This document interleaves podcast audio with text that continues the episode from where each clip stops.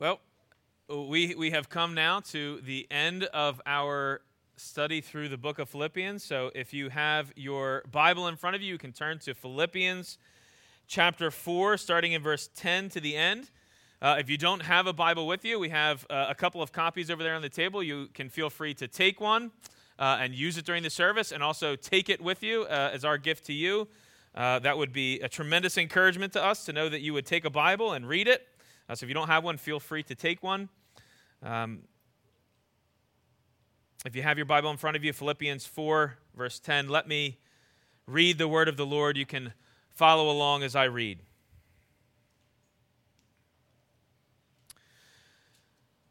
I rejoiced in the Lord greatly that now at length you have revived your concern for me.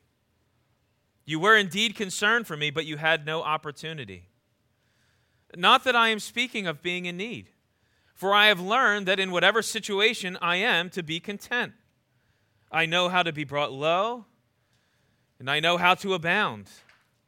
In any and every circumstance, I have learned the secret of facing plenty and hunger, abundance and need.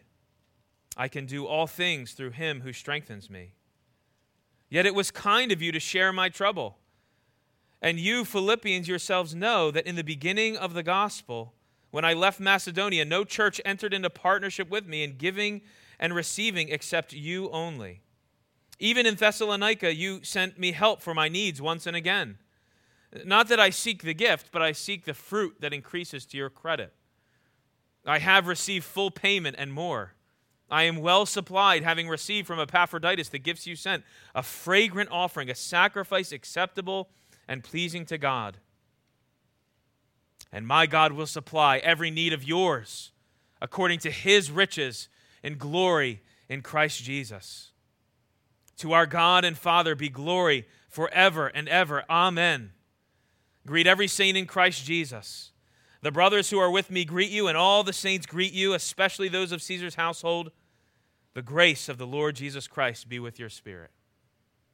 This is God's word. Would you pray with me briefly one more time?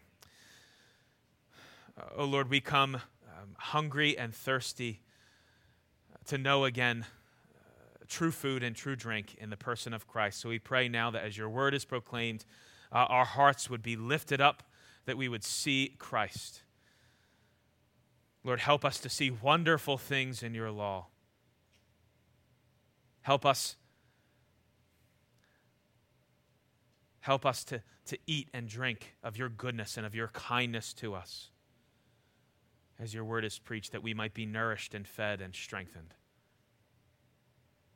Do this all for your name and for the glory of your Son, we pray. In his name, amen. Uh, Benjamin Franklin famously asked these. This is actually, I think, the second time I'm quoting Benjamin Franklin in the series. I don't know why, but Benjamin Franklin. Benjamin Franklin, he famously asked, Who is rich? Answer He that is content. Who is that? Nobody. Praise God, that's not true. Uh, Paul is an example of that, but that question does illustrate a reality that we all experientially know, and that is that contentment is one of the most elusive conditions of the soul, isn't it? That contentment is one of the most elusive conditions of the soul. W- would you describe your inner heart life as one of persistent contentment? When you think about even people that you know, especially here in, in the West, in the Northeast, how many people in your life would you describe as truly content in their lives, regardless of the circumstances? Discontent in the West is as, com- is as common as back pain, right? We all have a little bit of it, right? I have to confess that, that my thinking on our passage this morning has been significantly shaped by a book that I think is probably the most thorough treatment of Christian contentment. It's a book by an old Puritan, Jeremiah Burroughs, called The Rare Jewel of Christian Contentment. And you hear it there in the title. It's a rare jewel to know contentment. A rare jewel. It's rare, isn't it? In the world and in our own souls. As Paul brings his letter to a close, he takes one last chance to recognize the generosity of the Philippians and the gift that they have given to him by Epaphroditus while he was in prison. And in doing so, he uses it as an opportunity for one final gospel exhortation. You know, from start to finish, Paul's letter to the Philippians has been an exhortation for them to continue making progress in the faith by increasingly shaping their life after the gospel. And now here in our passage he puts forward his example and the promise of God's faithful faithfulness as an exhortation to be and to live content in Christ. To live content in Christ. Uh, what are we talking about when we talk about contentment? What is contentment? The, the author of the book I just mentioned, Jeremiah Burroughs, defines it this way. He says, Christian contentment is that sweet, inward, quiet, gracious frame of spirit which freely submits to and delights in God's wise and fatherly purposes in every condition. I'll say it again. Christian contentment is that sweet, inward, quiet, gracious frame of spirit which freely submits to and delights in God's wise and fatherly purposes in every condition. Another puts it this way contentment is the willing submission of ours to God's will in all conditions. And the Apostle Paul puts it this way I know how to be brought low, and I know how to abound. In any and every circumstance, I have learned the secret of facing plenty and hunger, abundance and need. What is Paul saying? He's saying he has learned in the best of times and in the worst of times to be at rest in God's purposes and in his faithfulness. Have you learned that? Paul says he learned the secret. Have you learned the secret of contentment? Have, as a Christian, have you learned contentment in Christ? If we're honest, contentment is a soul condition that that we haven't quite learned and that often escapes us. Now, Paul tells us here how we might learn it and live our lives content in Christ. So, two things you need to see this morning. I want you to see here in the text. I want you to see the secret of contentment, and I want you to see the source of contentment. The secret and the source. So look at look, look at the secret first. Paul says, "I have learned in whatever situation I am in to be content," and then follows that by saying, "I have learned the secret of facing plenty and hunger, abundance and need. Now, that word secret, it's, it's a unique word that's used only here in the entire Bible. And uh, it, it means something like to learn a mystery. To learn a mystery. Now, he, he doesn't mean mystery as in putting clues together to, to solve a crime. It's more like to learn the trick or the special hidden technique of a thing um, solving a Rubik's Cube comes to mind. There's a, there's a mystery to it, a special hidden technique. There's a, there's a secret technique that, that you need to know in order to solve it. And, and the person watching, I don't know, you know, if you've ever watched some genius, you know, try and solve a Rubik's Cube and you stand there and you just, it's like a mystery. You're like, what is happening? You know, they're just spinning this thing and then all of a sudden all the sides match and it's a mystery and you can't make sense of it. But to the one who knows the special technique, it makes perfect sense. And, and so it is with contentment. There's a, there's a secret to it, there's a, there's a mystery that Paul says he had to learn. And, and I want to try and explain to you what I think Paul means. Uh, consider first the mystery of actually being content in Christ. This the secret. Consider the mystery of being content in Christ. It's counterintuitive. The Rubik's Cube is counterintuitive too, by the way. You know, you, you have to move colors like away from one another to actually move them closer. There's a counterintuitive to it, a counterintuitiveness to it. Uh, the mystery of actually being content in Christ is mysterious. Why? Here's why it's mysterious. Because the most content person, the Christian, the most content person is at the very same time the least content person in all the world. The most content person is at the very same time the least content person in all the world. What do I mean by that? The true Christian is able to be satisfied with very little. Christians are among all the most content. They're able to be satisfied with very little. They, they don't need a luxurious home. They don't need expensive clothes or exquisite foods or, or an extravagant lifestyle. You know, Paul writes, we read earlier in the, the service, Paul writes to Timothy, he says, But godliness with contentment is great gain, for we brought nothing into the world, and we cannot take anything out of the world. But if we have food and clothing, with these we will be content. Christians are among the most content. Yet at the very same time, the Christian will only be content if he has the most costly, the most extravagant, and the most beautiful thing of all God Himself. He is at the same time the most content and the least content of all people in the world. You see, the surprise or the mystery of Christian contentment is not merely that you learn to be satisfied with less but that you recognize that you are made by God for something infinitely more satisfying and more pleasurable than any del- delicacy this world has to offer, that you are made for union with God Himself, and that you can be content with nothing less than fellowship with Him. Uh, Jeremiah Burroughs puts it this way He says, The soul that is capable of God can be filled by nothing else but God. The, coal, the soul that is capable of God can be filled with nothing else but God. And you probably know this uh, quote from C.S. Lewis. C.S. Lewis talks about our desires, right? And, and you can think about this way, right? He, he, let me read you the quote. C.S. Lewis says, It would seem that our Lord finds our desires not too strong, but too weak. We are half hearted creatures fooling about with drink and sex and ambition when infinite joy is offered us, and like ignorant children who want to go on making mud pies in a slum because we cannot imagine what is meant by the offer of a holiday at the sea, we are far too easily pleased. And you could think about that quote, you could think about it this way We are not discontent because our desires are too strong, we are discontent because we don't realize how strong our desires actually are, and they will only be filled when they rest in the thing that they were made for, which is God Himself. You see, if God will graciously grant you contentment this morning, nothing less than giving us Himself will do.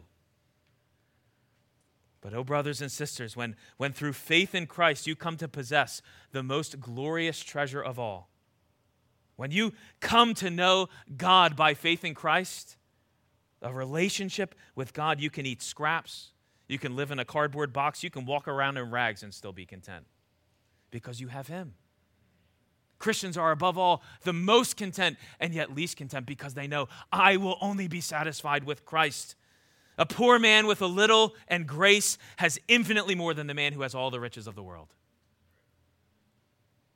So you see, the Christian is most content because he needs very little in the world, but he is the least content because he knows he will only be satisfied when he has Christ himself. But consider also the mystery of actually pursuing contentment in this life. Remember what I'm saying to you contentment is a mystery. It's kind of like the way up is down. Consider pursuing contentment, the mystery of pursuing contentment in this life. Discontent is not unique to Christians. Everyone knows the feeling of discontent, and yet consider what the world tells you. And if you're honest, what your heart often tells you about how to resolve that discontentment.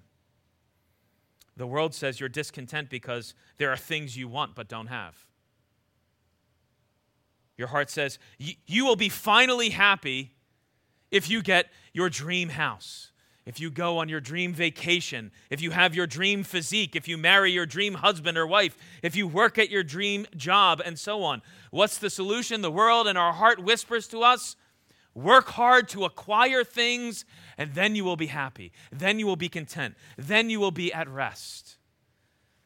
But true contentment, true contentment, comes not when you work to acquire more, but when you learn to be content with less a mystery. It's a little flick of the wrist. The world says true contentment comes when you learn to love yourself. Once you are self satisfied and you have enough self esteem, then you can be content in life. Here, here's one modern definition of contentment I found uh, in my study this week. Uh, one modern definition re- read this way uh, Contentment is a deep seated sense of accepting who you are. But the mystery of true contentment isn't that it comes with self satisfaction, but with self denial. It comes when I realize that, that in and of myself, I am nothing. I'm worse than nothing. I deserve nothing. I can do nothing. I should not receive anything good. If I were to perish, it would be no loss for the world. And yet, by God's sheer grace in Christ, I am God's child. I have been given all. I am able in Christ to do all. I stand to receive all. And when I perish, I will gain all. It's in knowing I am nothing, but that in Christ, He has made me His own child that I can be, that I can rest content. The world and our hearts say the way to contentment is to try and shed as many of the burdens as you are carrying as possible, to be free. But true contentment actually comes when you lay on yourself more burden. Huh? True contentment comes when you actually lay on yourself more. Indeed, the, the heaviest burden, the burden of sin. Here's what I mean think of the last time you felt sharp, acute discontentment. Think about the last time you felt sharp, acute discontentment. I don't make enough money. I, I can't get pregnant. I can't find a spouse. I can't stand my boss. I'm spread too thin in my schedule. Discontent. Things need to be different. I'm not satisfied. I can't rest. These things need to change. Do you know what would help you be content in those moments? Do you know what would help you to be content in those moments? If you felt, if, if, in a, if in a moment you felt again in a new way, in a fresh way, the weight of your sin. If you felt again in a renewed way that you are the worst kind of criminal in the universe because you have violated the kind and benevolent commands of God, and that what you deserve because of your life of rebellion against God is an eternity of conscious torment in hell, but that God has done everything in Jesus to forgive those sins so that you no longer have to fear his judgment. If that came to rest upon you in a powerful way, you would rest content, even amidst all of those uncertainties and all of those anxieties. That would stir up in you a contentment, a reminder again that you are safe in Christ and that no matter what, what happens, heaven is coming and glory is coming. You'll find yourself asking, when you think about your own condition and who you are apart from Christ, you'll find yourself asking, How has anything good or anything pleasurable ever happened to me at all? And you'll begin to receive everything with thanksgiving. And, and, and you'll begin to receive things with gratitude. When you encounter hardship, trial, suffering, the world and our own hearts scream at us to claw for any way to get rid of that suffering.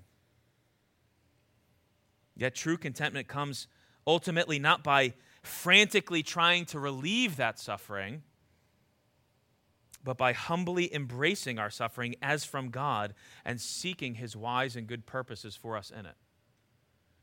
You see, is a mystery. It's counterintuitive.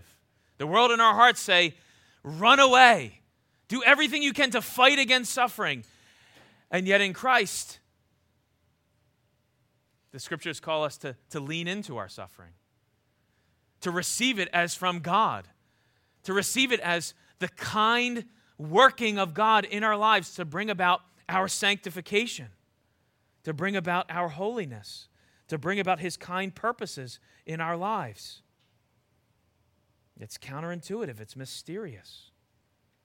When our stress begins to rise and our minds are filled with chaos, the world would have us bring something from the outside in to soothe our souls, to soothe and calm the storm inside, right? A TV show, a shopping trip, a food, a glass of wine, a weekend getaway. None of these things inherently wrong, and yet when we look to them as the thing to give us rest in our souls, they become an idol. When you're overwhelmed, what do you look to in order to calm the raging sea that's churning inside you? A true contentment comes not when we bring something from the outside in, but when we purge our sinful and disordered desires from inside as we meditate on Christ. I'm stressed because my bank account is dwindling. Should, should I look first to see if I can pick up more hours? Or should I look first to see if I'm misplacing my sense of security in money rather than God's faithfulness? See, instead of bringing something in, we, we ought to purge sinful desires and disordered desires out by looking again to Christ. True contentment comes to the restless heart not by soothing it with the world, but by reminding it of the peace that we have with God in Christ. Consider finally that in our discontent, the world in our hearts would have us fix it now. In our discontent, the world in our hearts say it needs to be fixed now. It needs to be done. We need to have we need to have it all resolved right now. We must labor to be satisfied now. Whatever the problem is, it needs to be fixed now. But true contentment, contentment comes when we allow our unfulfilled desires to stir in us a longing for a coming day. When we allow our unmet desires and longings to stir in us a, a recognition that a day is coming when all we will know is the full satisfaction of our hearts in the glorious presence of our Savior. True contentment does not depend on immediate gratification, on instant gratification, but rests in the delayed gratification of God's fulfilled promises to us in heaven. Now, the state of contentment is mysterious, and the actual pursuit of contentment is mysterious. The way up is down. It's not self satisfaction, it's self denial. It's not less burden, it's, it's more burden relieved by Jesus. It's not panicked resistance to suffering, but humble embrace of suffering, knowing God's kind purposes. It's not instant gratification, but patient waiting for the fulfillment of God's promises. And consider lastly the, the, the mystery of the labor of contentment.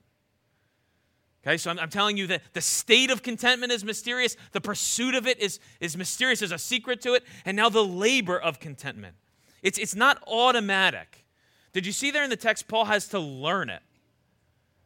Like there, there is a sense in which we must strive and labor for the kind of contentment I'm describing. Paul uh, says this look at verses 12 and 13. He says, I have learned the secret of facing plenty and hunger, abundance and need. I can do all things through him who strengthens me. See, you, you, you must labor to be content in Christ. And yet your laboring is always through him who gives you strength. If you will be content, you must work from a place of rest in Christ's strength to work in you. See, it's a mystery, it's a secret if you would work, if you would labor to be content, and you must labor. I'm not saying, hey, just sit on your butt and wait to be content. No, we must labor and strive to be content. But if you will strive and labor to be content, you must labor from a place of rest in Christ's work in you. Paul says these words earlier in his letter Work out your own salvation with fear and trembling, for it is God who works in you to will and to work for his good pleasure. pleasure. And Paul says elsewhere, I toil with all his energy that he powerfully works within me.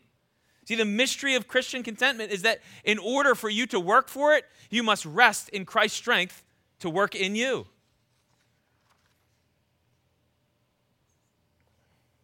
Paul says, I have learned the secret and I can do all things through him who strengthens me. It's, it's active, real effort, empowered and sustained by Christ's strength at work in you.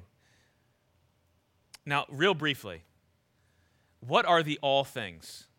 I feel like I have to take a little parenthesis here, a little side. This is one of the most twisted and abused verses in the scriptures. Uh, and I, you know, is Paul saying here, you know, I can win the championship through Christ who strengthens me? Is he saying I can become a famous celebrity through Christ who strengthens me? Is he saying I can get the promotion through Christ who strengthens me? Uh, no, this, this is not Paul's like rah rah, you can do anything you put, to your, put your mind to with Jesus' help. That's, that's, not, that's not what Paul's point is.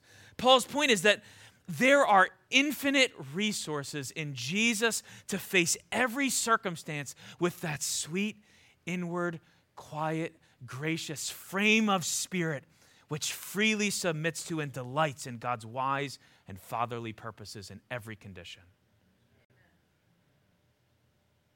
It's not the rah rah, you can go be anything and do anything you want. It's how am I going to trust Jesus? To, how am I going to rest in God's purposes and his promises today? When you look again at Christ and he strengthens you to know the goodness and, and, and kindness and faithfulness of God to you, then you can rest content in him in every single circumstance because you know his goodness. because you've seen it in Christ.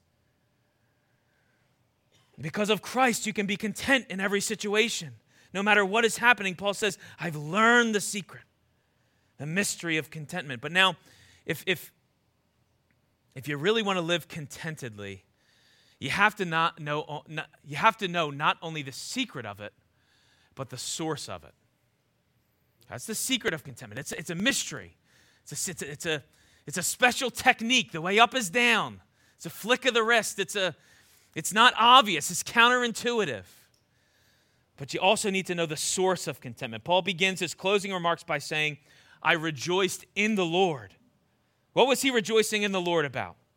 In short, we're focusing on contentment. There's a lot of other things in there. In short, here's what's happening Paul, uh, the Philippians had kindly and abundantly supplied Paul with provisions while he was in prison. We talked about this in earlier um, sermons. Uh, that largely when you're in prison, in a Roman prison, you rely heavily on family and friends to supply your needs. You know, you're in a cell, but but your regular basic necessities need to be provided to you by friends and family. And the Philippians had taken up the, the burden and responsibility of providing for Paul. They had sent gifts with Epaphroditus to him in Rome. and so he's recognizing again their, their provision. And then he launches into this discussion of contentment as if to say, I didn't need your gifts to be content. I didn't need your gifts to be content, but I am thankful for the kindness you've showed to me on this occasion and over the years, and especially for the true spiritual fruit it demonstrates in your life. And then he joins to his comment a promise. He joins to his comment as he's recognizing them. Thank you. Even in Thessalonica, you provided for me, and not no one else entered into partnership with me, but you did. But I wasn't, I wasn't seeking the gift itself. I was seeking the, the, the, the, the fruit that is to your credit and then a promise. And my God will supply every need of yours according to his riches and glory in Christ Jesus.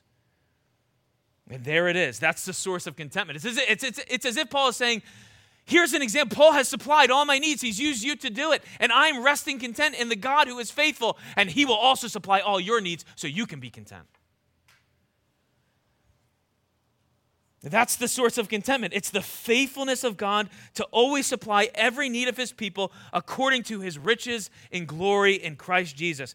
Now, without question, Paul means for them to rest in the reality that every single need that they have in their lives will be provided to them by God.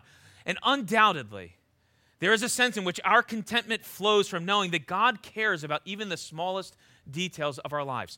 All of, all of the needs that you have in every moment of your life, God cares about those small details of food and clothing.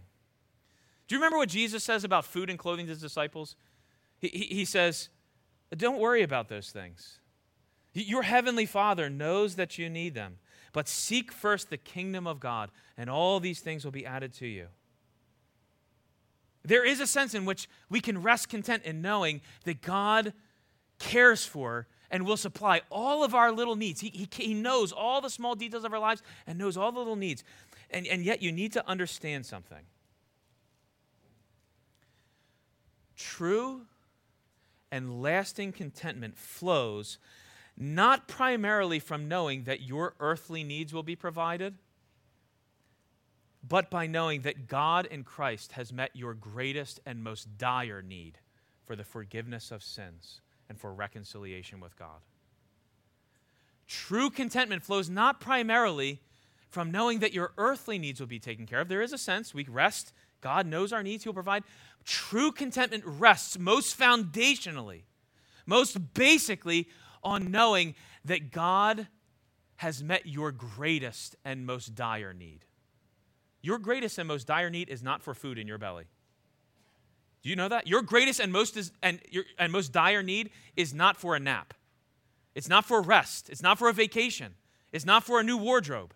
Your greatest and most dire need is for the forgiveness of sins, for reconciliation with God, for the hope of eternal life. That's your greatest and, and, and, and most dire need. And this knowing that God has met that need, that is how, that is the, the source, the fountainhead of true contentment. There is one need that rises above all the rest. A true contentment flows from knowing that this is your greatest need, that forgiveness of sins is your greatest need, and that God has made full provision for that need in Christ. Therefore, you can be sure He will not fail to supply all your lesser needs until He calls you home. Brothers and sisters, this is the source of true contentment that, that while you were rejecting God, that while you were hating Him, and walking in open rebellion against him, constantly sinning against him, going your own way, which was a way of eternal destruction. He saw you in your poor and miserable state, and he looked upon you with mercy. You were deserving of nothing, and yet he sent Jesus Christ into the world. And do you know who he is? Brothers and sisters, do you know who he is? Do, do you know that for all eternity, the Son of God has been perfectly content and absolutely satisfied in the loving fellowship that exists between the Father and the Son and the Holy Spirit? Perfectly content. Perfectly. He had no needs, no unfulfilled longings, no inner soul unhappiness. You know, A.W. Tozer puts it this way he says, Need is a creature word. Need is a creature word. And the Son of God is no creature, but the eternal God who has all his sufficiency in himself and therefore has no need, no discontentment. The Son of God has everything all riches, all power, all glory. But he sets it aside. He, he lays it aside and he takes to himself a life of need, a life of dependence a life of longing, a life of unmet wants. He, he lives a life without place or possession. Your foxes have holes, and the birds of the air have nests, but the Son of Man has no place to rest his head. And yet, never a dis- discontented heart never a complaint, never a grumble against God's will for him. Instead, he trusts his Father to meet all his needs every step of the way for bread amidst crowds of thousands, for rest in the raging waters, for shelter in the homes of his disciples. His life was characterized by that sweet, inward, quiet, gracious frame of spirit which freely submits to and delights in God's wise and fatherly purposes in every condition. His was a willing submission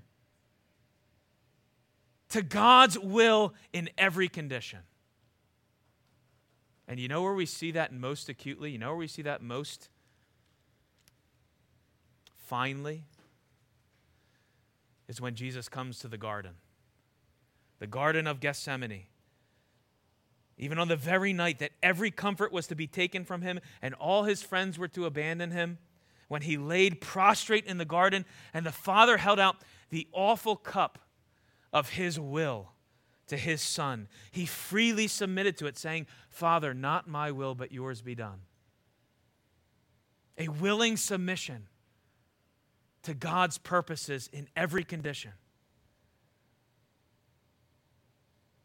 When all the chips were down and Jesus saw in that cup what it would take to pay for the sins of his people. He contented himself in the wise purposes of his Father. He, didn't claw to change it, he didn't fight to get rid of the burden placed on him by the Father. No, he, he willingly took on the burden of sin. He contented himself with receiving the judgment for sin so that you could rest content in receiving the blessings of God for his obedience. And in taking that burden and in taking your place, the Son of God became nothing. He became worse than nothing. He became the object of God's hatred for sin. And though he had all power to stop it, he did nothing. He was silent, like a lamb before its shearers is silent. But now look at this. You know, Jesus, Jesus is the most content and the least content man to ever exist. Here's why because we see a picture of his perfect contentment in the garden. Though he is writhing, agonizing, sweats of uh, drops of blood coming from his brow as he sees what, what it will cost in order for him to reconcile his people, though he is at rest, contented in the will of his Father. And yet, do you see what happens on the cross? Do you know what he says on the cross? He says, I thirst. Remember, Jesus says that on the cross? He says, I thirst. Thirsting is the language of unmet longing. Thirsting is the language of unfulfilled desire, of discontentment. For all of Jesus' life, he had known perfect contentment in every circumstance because he had what the human heart longs for and needs perfect fellowship with the Father. He had it in full. He had perfect rest, perfect contentment in knowing the goodness and kindness of the Father. But on the cross, you know what happens on the cross? On the cross, he loses it. It's stripped from him. He, he loses the satisfaction of the soul. On the cross, he, he takes into his heart an eternal discontentment because he loses the love of his Father and becomes the object of his righteous wrath. Eh, do you ever notice this in the garden? He prays, Father, not my will, but yours be done. But do you know what he says on the cross? Does he say, My Father, my Father, why have you forsaken me? No, he says, My God, my God. Why? Why, my God, my God? Because he lost the Father. The Father, the, the, what he now received was wrath from the Father, was, was judgment from the Father. He lost the Father and the deep satisfaction of soul that goes with knowing Him. And why? So that you could have Him forever. For you know the grace of our Lord Jesus Christ, that though He was rich, Yet for your sake he became poor, so that you by his poverty might become rich. Right? Is, is Paul talking about physical poverty? Did, did Jesus become physically poor so you could become physically rich? No. He takes on the immense eternal poverty of soul on the cross as he is crucified and crushed into dust so that you might have fullness and richness of soul in knowing God, in being reconciled to God. He, he bore the eternal longing and discontent of the soul so that you could know the eternal fulfillment of contentment and fellowship with God. And, brothers and sisters, having risen from the dead, he calls out now to every discontented, every unsatisfied, every longing soul, and says, Look to me in faith and find, perhaps for the first time, true contentment through the forgiveness of sins and reconciliation with God. If you're here this morning and you have not yet trusted Christ, you know. I don't even I don't have to persuade you of this. You know that in your life everything that you have tried to satisfy the longing in your heart has come up short. And yet, Christ, the crucified and risen Savior, calls out to all who have thirst, who hunger, who, who know their soul longing, and says, Come to me. Come fi- find true bread and true drink.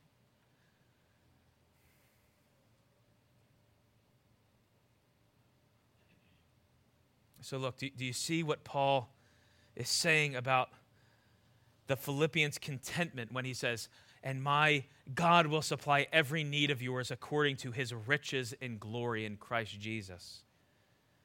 He's saying something like what he says in Romans 8.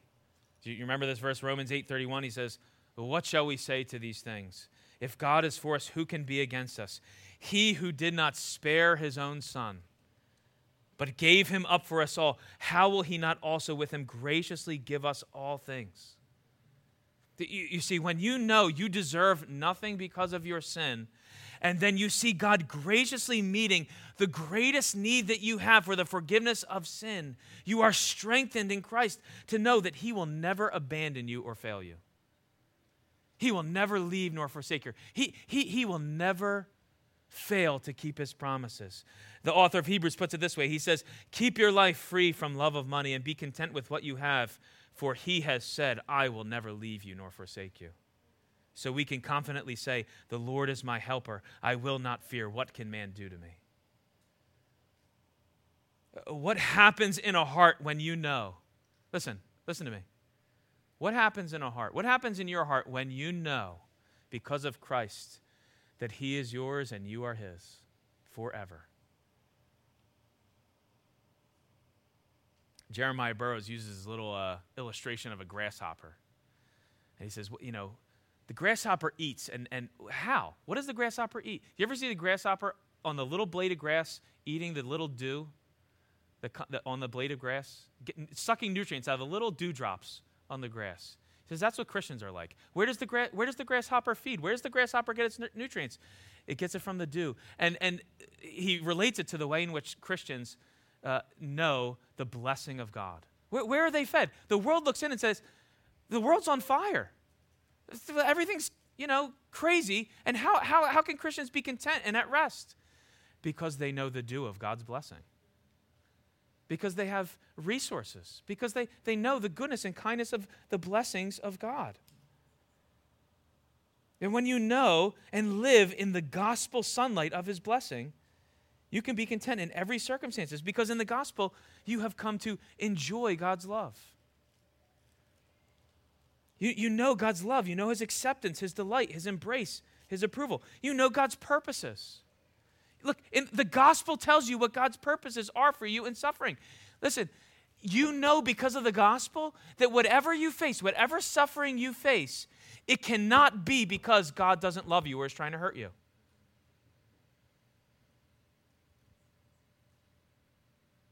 And so, in those circumstances, you can rest content. You may not know what those reasons are, but you can rest content. The gospel tells you that God's designs for you are good, God's designs for you are love.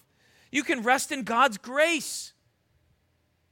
Right? You, you, you rest in the, in the fact that he who began a good work in you will bring it to completion, that, that you didn't earn it, that, it, that it's his strength in it that, that keeps you. And because you didn't earn it and you don't preserve yourselves, you can't lose it. But it's God who strengthens you and sustains you. You know by the gospel, uh, you, are able to trust in God's righteousness. You know that what you have in Him, you can never lose. It can never be taken away from you. Isn't that the source of discontentment in the world? That even as soon as you think you have the thing that will satisfy you, that it can be stripped away in a moment. And yet, God's righteousness in Christ tells us that what you have in Christ can never be stripped from you because you have it on the basis of Christ's finished work. You have hope in God's promises. Right? You know that everything he does that everything he does is, is for your good and and even the the unmet longings in this life and, and also even the, the, the, longings that are met in this life are just minuscule reflections of the eternal inheritance that is coming to you and even the things that you lack are gracious reminders that a day is coming when those longings will finally be fulfilled and all those unmet desires will be fulfilled when you see Christ face to face. If you know and live in the light of those gospel truths, nothing can take away your contentment. He who has God and everything else has no more than he who has God only. This is C.S. Lewis again. He's met your greatest need in Christ. Brothers and sisters, can you hear these words again? He's met your greatest need in Christ. Therefore, you can trust Him to meet every other need until He calls you home, and you can rest content in every circumstance for the glory of His name. You know His goodness, you know His faithfulness. Because of the salvation we have in Christ, we can sing in every circumstance. Hallelujah. All I have is Christ. Hallelujah. Jesus is my life. Brothers and sisters, what's the application? Content yourselves in Christ. Content yourselves in Christ. God has seen your need and He has met it in Christ. And therefore, whatever happens to you, happens to you by the kind and gracious and good hand of God. And He will bring you safely home to glory. Let's pray. Lord, we pray indeed that you would help us to rest content in you. There are so many things that would threaten our contentment, so many things that would cause us to doubt and to begin to panic and fret. But Lord, we know that you have done all that is necessary in Christ to make us your own. You have met our greatest need for the forgiveness of sins. And therefore, we can rest content. Therefore, we can be at peace. Therefore, we can know this inward, gracious, quiet frame of spirit that trusts you in every condition, your wise and fatherly purposes in our lives. So, Lord, help us to rest in, in Christ. And as we rest and as we content ourselves in Christ and the world looks on and sees us trusting in something beyond this world, may we be quick uh, to point to you and to point to your work in Jesus and commend to them the gospel. We thank you, Lord, for this time in your word and pray that you would be uh, honored now in the rest of our service. We pray in Jesus' name. Amen.